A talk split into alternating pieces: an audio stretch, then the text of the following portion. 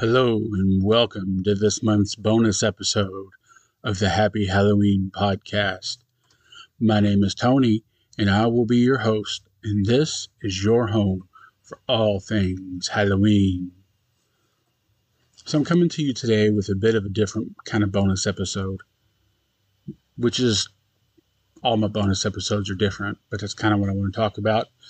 This is totally unscripted. This is just me and you guys talking. I got a couple things I want to go over with you. And at the end of all of that, I'm going to play you an episode of my YouTube channel called Fireside Frights. First thing I want to talk about is next month, at the end of next month, it will be halfway to Halloween. So I am teaming up with Josh and Leah at the Halloween Nation podcast. And we're going to put together a big collab bonus episode for everybody. It'll come out on, as of right now, we're thinking we'll put it out on April 30th, and it'll go out on both of our feeds. So we can kind of share with both of our audiences. You know, us Halloween lovers got to stick together. The other couple things I want to talk about is, you know, this podcast is not just me talking into a microphone. You know, this is a community, and I want to get you guys input because it's, you know, just as much your podcast as it is mine.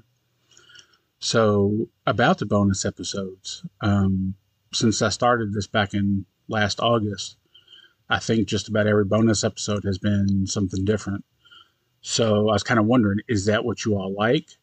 Or do you want something special for bonus episodes? Or, you know, just let me know what you think. Email me or just leave a comment somewhere on social media, you know. And while you're there leaving comments, I also want to know, I love making short form content like TikTok, Instagram Reels, Facebook Reels, that kind of thing. So let me know what kind of content you'd like me to see. Blah, blah, blah. See, I told you this wasn't going to be scripted. Let me know what you guys would like to see on short form videos. Yeah, because I really like making those. So we talked about what kind of content, and we talked about the bonus episode. And besides just taking a moment to thank everyone that is here listening right now, obviously numbers dip this time of year between Christmas and now. Going in, getting closer and closer to my second year. So I'll be interested to see when things pick back up. Hopefully at the end of summer, I know for sure. But until then, I'm still going to keep on coming to you every month. And I'm going to stop there before I just keep on rambling. So here is, I believe it's last week's episode of Fireside Frights. It comes out every Friday morning / afternoon on YouTube. That's another thing I want to talk to you about. YouTube now has podcasts. So you can either watch the YouTube videos I post in like full screen format, or they've now got a section, a tab, where you can go listen in podcast format. So if you prefer using YouTube, I'm over there too. So it makes YouTube, Spotify, Apple Podcasts, you know, all the normal places. So yeah, I'm going to stop rambling, and I hope you enjoy the Fireside Frights. And until next time, Happy Halloween. Welcome to Fireside Frights. Our first story is She's Gone by Reddit user Grim Pearl. She's been gone for 3 years. My little sister Sarah died by drowning 3 years ago in May. We had been on a float trip with my family, which consisted of Sarah, our dad, and Mom. Something happened. We're not exactly sure what. Sarah seemed to be doing fine. The water was only waist deep to her. She just went under and never came up. The river had taken her and knocked her out. By the time we noticed anything had happened, it was already too late. My parents were drunk on the trip. Till this day, they have never stopped drinking, blaming themselves for their youngest daughter's death. Sometimes, I wish it was me rather than her, so I wouldn't have to put up with their grieving process. Now, every night around 1 a.m., I am woken up by the sound of water running. We live in a pretty old house, so you can pretty much hear all the creaking and groaning of the house. Tonight, the water kept going. I heard footsteps outside my door. I threw a blanket over my head as the footsteps grew closer. Water was trickling down the hallway as I grasped myself. This can't be real. You're dreaming. I swallowed and heard the sloppy footsteps grow closer and closer. My door swung open and my blanket was ripped off of me. I screamed, or so I thought, but nothing came out. It felt as if I was being suffocated.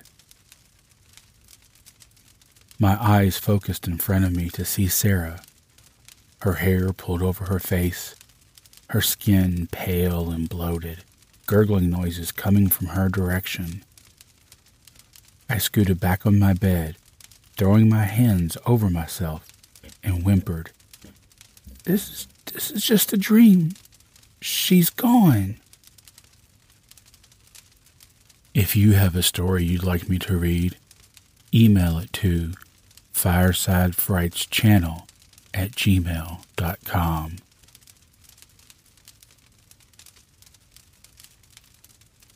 Our second story is The House on Harrow Hill by Reddit user JoeThePro671.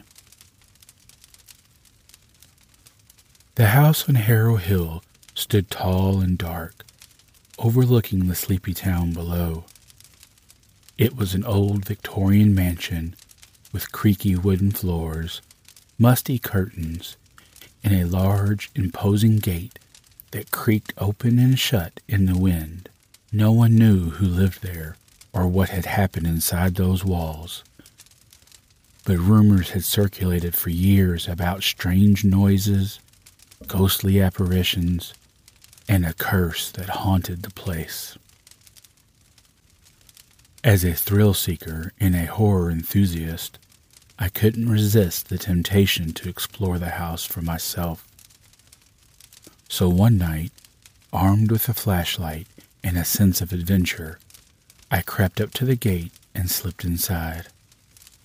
The front door was unlocked, and I stepped inside to find myself in a dimly lit foyer. The air was thick with dust and the smell of decay, and I could hear the faint sound of creaking floorboards upstairs. Despite my nerves, I pressed on, eager to uncover the secrets of this mysterious house. I climbed the winding staircase, each step creaking beneath my weight. The higher I climbed, the more the air grew chill, and the more the shadows seemed to writhe and twist around me. Finally, I reached the top of the stairs and found myself in a dark hallway. There were several doors, each one leading to a different room. I hesitated, unsure which one to choose, but finally settled on the one at the end of the hallway. As I pushed open the door, I was met with a scene of horror. The room was large and spacious, with a dusty old four-poster bed in the center. On the walls hung faded paintings of long-dead ancestors, their eyes following me as I crossed the room. But the most unsettling thing was the figure sitting in the rocking chair by the fireplace. It was a woman, or at least it had been at one point. Her skin was sallow and sunken, her eyes empty and staring. Her hair was matted and tangled, and her clothes were threadbare and stained.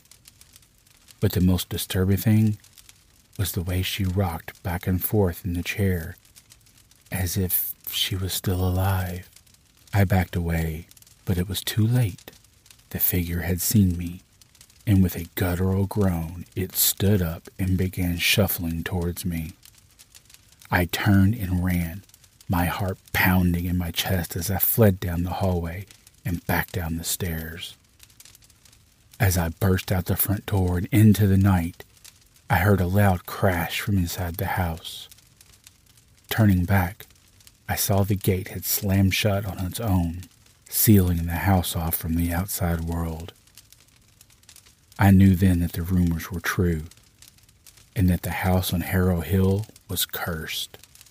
As I ran back to my car and drove away, I could feel the weight of the woman's gaze on my back, and I knew I would never forget what I had seen inside those walls.